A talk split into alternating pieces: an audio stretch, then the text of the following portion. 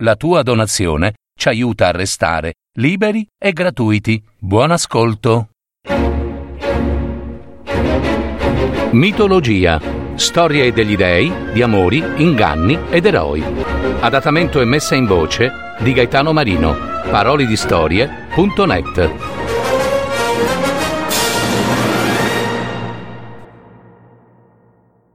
Poseidone, la sposa Anfitrite e il delfino gentile. Poseidone, il dio che regnava sul mare, fu uno degli olimpici, figlio di Crono e di Rea, fratello maggiore e alleato di Zeus. Egli aveva il potere assoluto degli abissi. Le Nereidi, giovani ninfe degli oceani, gli tenevano compagnia a corte. Cavalcava i cavalli marini e il suo esercito era formato da milioni e milioni di tritoni. Tutti gli dovevano obbedienza. Poseidone era sempre corrucciato e severo. Gli si doveva ammirazione assoluta per il suo aspetto imponente. Mai bisognava contraddirlo. Stava sempre armato del suo tridente, che mostrava come una minaccia mortale. Era quello il suo vessillo di potere, arma invincibile.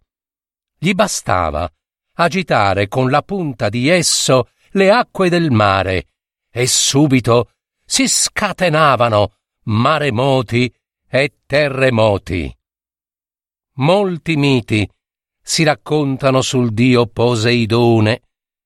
In questa storia parleremo del suo matrimonio con la fascinante fanciulla Anfitrite e altre vicende, diciamo così, di vita coniugale.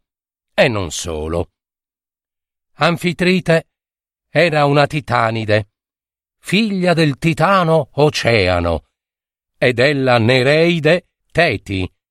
La giovane fanciulla non desiderava né amava gli uomini, al punto che, come la dea Artemide, pensava di non sposarsi mai.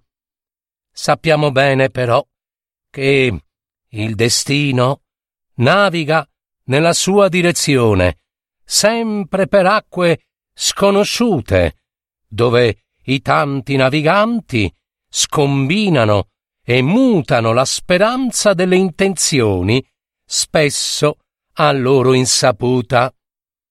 Ed ecco che, un giorno, la bella Anfitrite, mentre si trovava nella misteriosa isola greca di Nasso, terra bagnata dalle acque del mar Egeo, partecipò alle danze di un gruppo di ninfe vestite di lino bianco, trasparentissimo.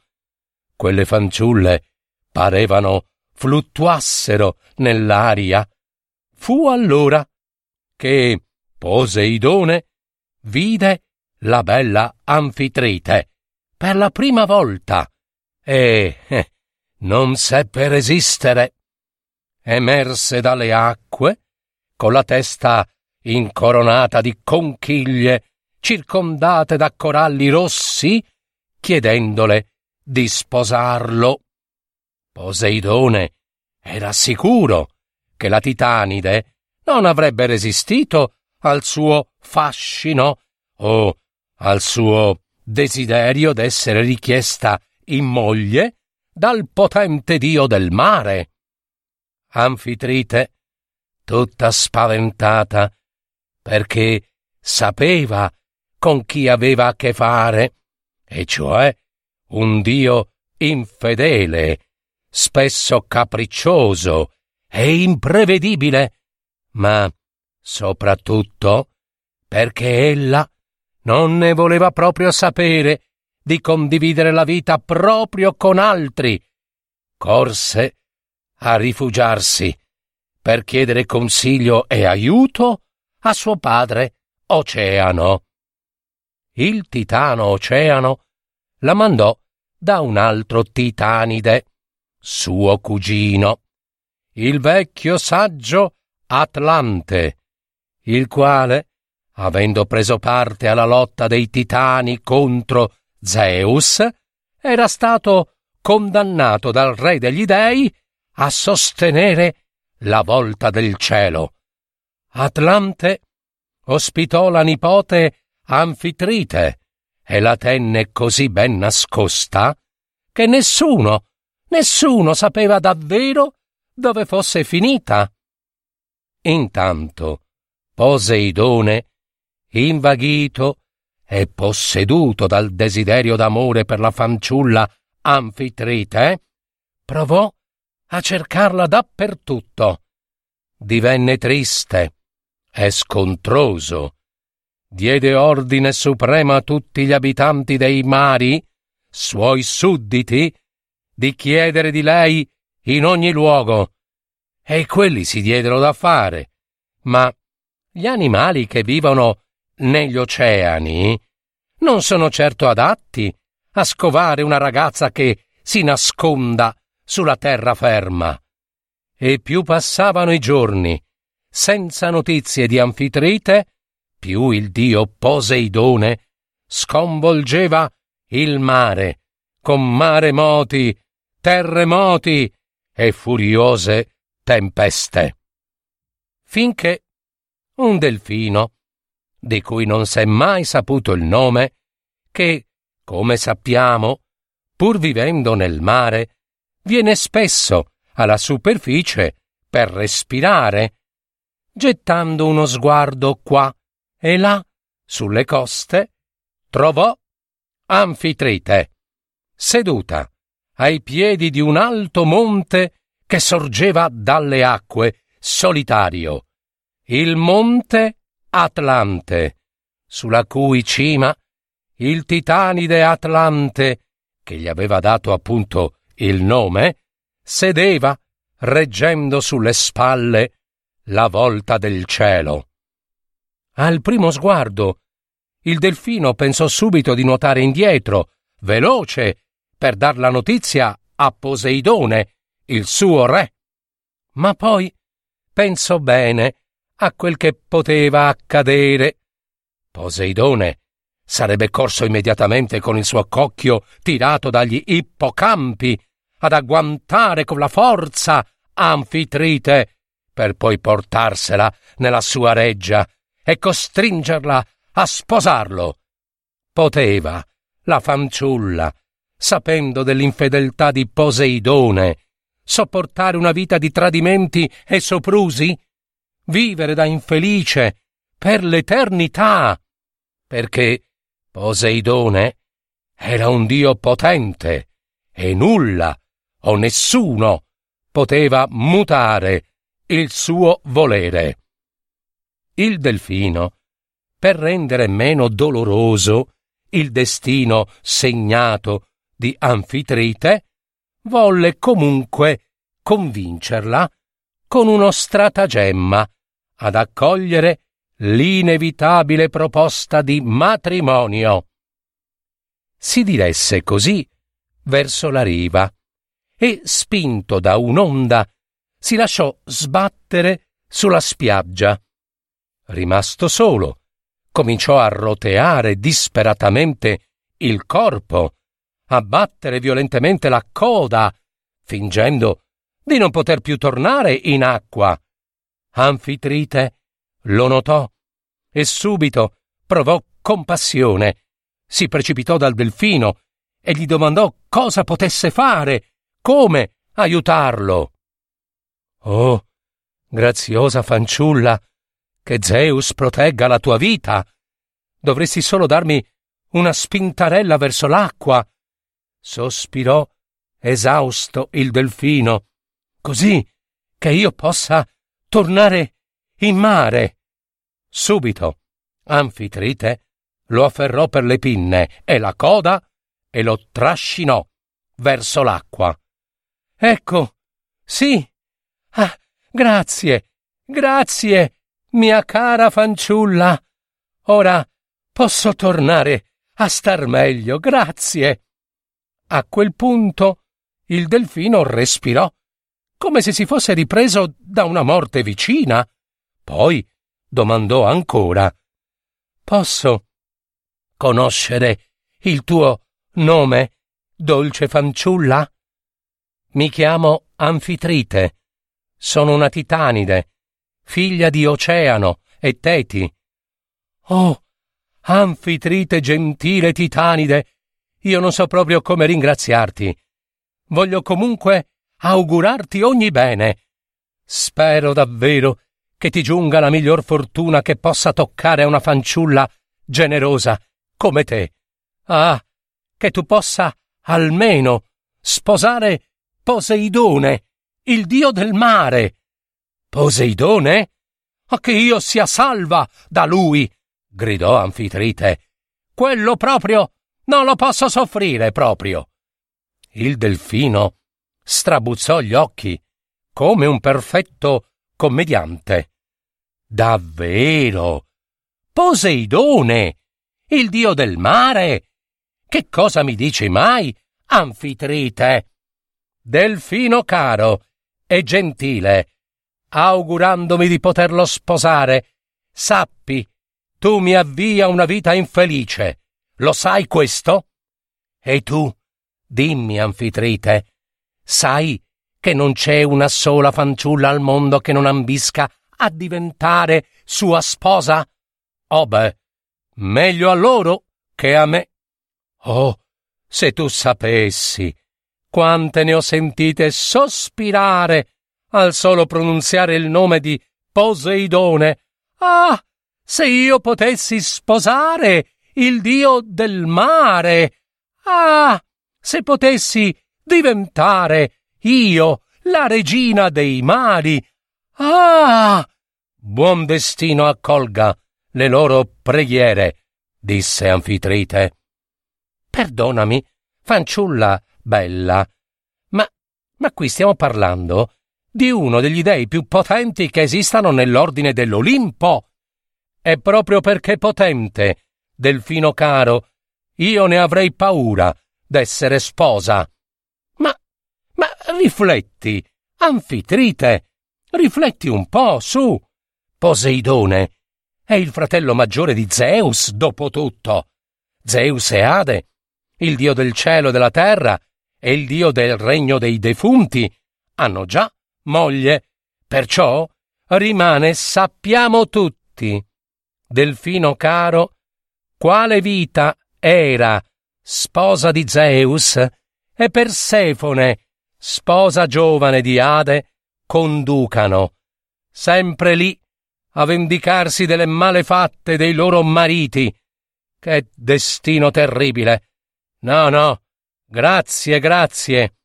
E comunque, disse il delfino, rimane scapolo soltanto il dio del mare, Poseidone. Come dicevo, ci si può immaginare quante aspirino a divenire sua legittima sposa. Oh, sono sicura che non avrà difficoltà a sceglierne una, rispose Anfitrite. E va bene, va bene, dolce Anfitrite, io non posso aggiungere altro.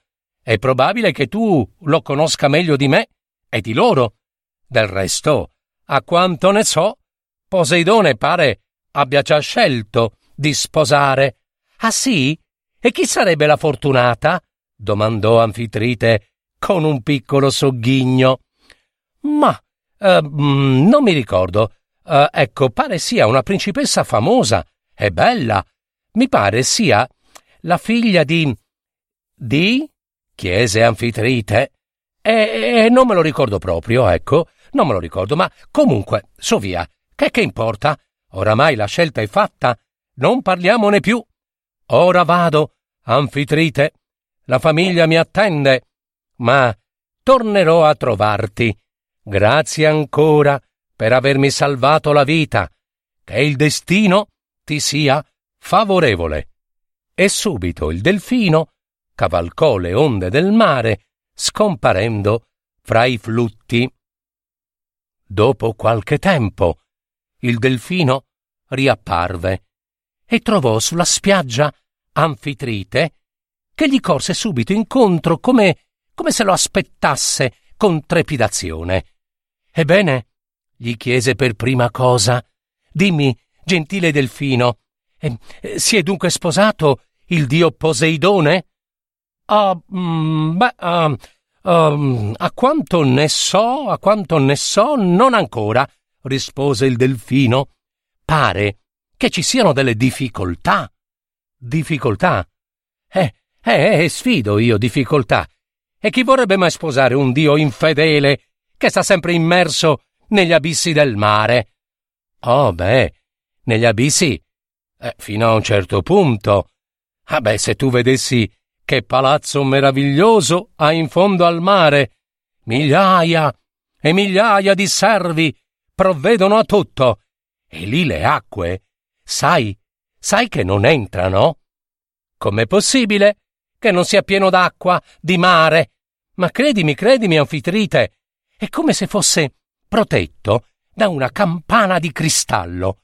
Dalle sue terrazze e finestre e balconi puoi osservare gli abissi e tutta la fauna e le piante di mare che ondeggiano intorno senza che una sola goccia di mare ti bagni. Anfitrite, a queste parole, abbassò lo sguardo, come se un pensiero triste l'assalisse d'improvviso, e il delfino, intuendo quella tristezza di Anfitrite, continuò. Anfitrite, tu sei una bella fanciulla. Il tuo sguardo luminoso non è più lo stesso di quando io ti incontrai la prima volta. Eh no, da qualche tempo esso appare triste. Io lo vedo. Forse perché qui sei sempre sola, non parli con nessuno. Ecco perché mi piace raccontarti della reggia di Poseidone. Vedo ogni tanto un raggio di luce in te, nelle mie parole, nei tuoi dolci occhi. Ebbene, immagina un gran portale di corallo che mette su di una corte tutta di madreperla. Prova a pensare alle stanze, le cantine, i saloni delle feste, tutto dorato e d'argento. E il delfino continuò a narrare del palazzo reale di Poseidone e di tutti gli splendori dei tesori custoditi. Trascorsero i giorni e qualche tempo dopo si vide avanzare nel cortile di madreperla di quello stesso palazzo reale un cocchio tirato da cento enormi cavalli marini circondato di sirene, nereidi, oceanine, amorini, paggetti di Afrodite, e sul cocchio c'erano chi? Chi? Poseidone e la sua sposa, Anfitrite. Sì, avete sentito bene, Anfitrite. La Titanide aveva ceduto al corteggiamento del dio del mare ed era divenuta sua moglie. Altre furono le gesta eroiche del gentile delfino. Tra le tante si può ricordare quella del salvataggio di Arione, un bravo e famoso cantore, ammirato da tutte le corti dell'antica Grecia. Durante il suo ritorno in patria, il poeta fu derubato del suo tesoro e gettato a mare dai pirati, ma il delfino, quel delfino, emerse dalle acque, sollevò sul proprio dorso Arione e scivolando leggero sul mare, condusse il poeta in salvo. Gli dei si commossero, tanto che alla sua morte condussero l'animale su nel cielo, lo adagiarono sulle stelle e lì in quel punto nacque la costellazione del delfino.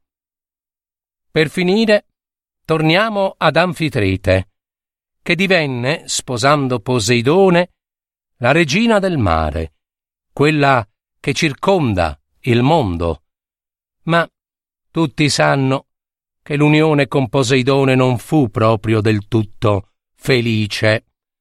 Poseidone, si sa, passava per avere numerose amanti, di cui la gran parte generò un mondo di figli, ma non erano figli eroici, no, essi furono giganti malefici e violenti, uno per tutti, Polifemo, il ciclope. Tuttavia, Anfitrite era gelosissima, ma il marito Poseidone era il dio supremo del mare e lei, seppur regina dei mari, doveva restare muta, far finta di nulla. E così il dio se ne andava comunque in giro, innamorandosi di ninfe, donne mortali, divinità e semi-divinità. Anfitrite sopportava, perché doveva sopportare. Le avevano insegnato a non protestare, a obbedire, e così fece per molto tempo, fino al giorno in cui e non ne poté più. Accadde quando Poseidone cominciò a guardare con certi sguardi spudorati Scilla, una bellissima ninfa. Il dio dei mari non le staccava mai lo sguardo di dosso. Anfitrite scoprì quell'inganno e divenne rossa dalla rabbia, ma non si ribellò al marito. Un giorno scoprì Scilla in un anfratto vicino al mare, lo stesso luogo dove lei e suo marito Poseidone trascorsero notti e notti d'amore. Scilla stava seduta, mentre spazzolava i suoi lunghi capelli specchiandosi sulle acque limpide di una fonte. Scilla, adorabile ninfa, come va? Scilla, che non s'era accorta della presenza di Anfitrite, ebbe un sussulto.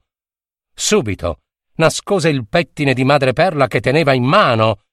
Scilluzza mia, vedo che lisci i tuoi capelli con il mio pettine di madreperla. Era stato quello, infatti, un dono di nozze di Poseidone, destinato alla sua sposa Anfitrite. E ora lo aveva in mano lei, Scilla, la sua ultima amante. E Scilla non riusciva quasi nemmeno a respirare, come se le parole gli si fossero inchiodate sulle labbra.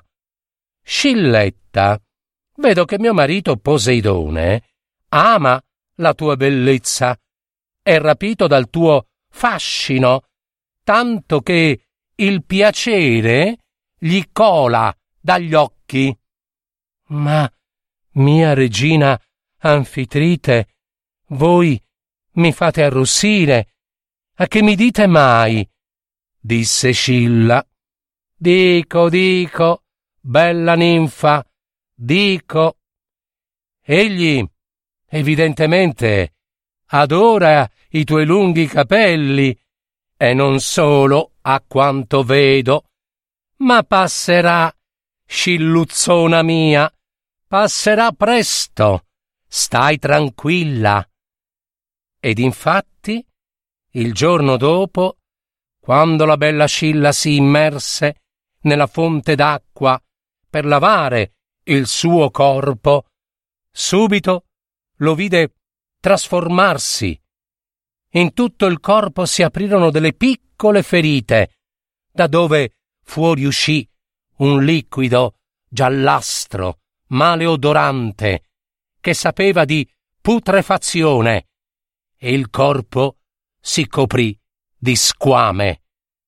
Dalle gambe e dalle braccia emersero protuberanze simili a lunghi colli di serpente, con in cima di ciascuno sei teste di cani feroci e ringhiosi. Cos'era successo? Anfitrite, prima che Scila si immergesse in quelle acque della fonte, aveva versato, di nascosto, una porzione malefica. La bella ninfa Scilla era diventata un mostro. Trasformata in quell'essere raccapricciante, fuggì piena di terrore, nascondendosi proprio al buio di quell'anfratto posto in riva al mare, dove la regina dei mari l'aveva scoperta, intenta a lisciare i suoi capelli lunghi e luminosi, e lì prese dimora per sempre, divenendo così distruzione e morte dei naviganti che transitavano in quelle acque vicine. Anfitrite, la moglie di Poseidone, s'era vendicata, come solo una donna, ferita nell'onore, è capace.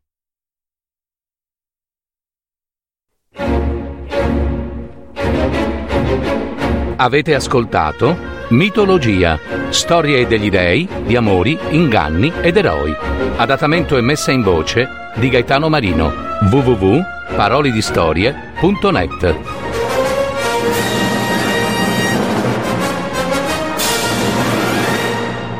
Registrazione effettuata presso gli studi della piccola sartoria dei teatri.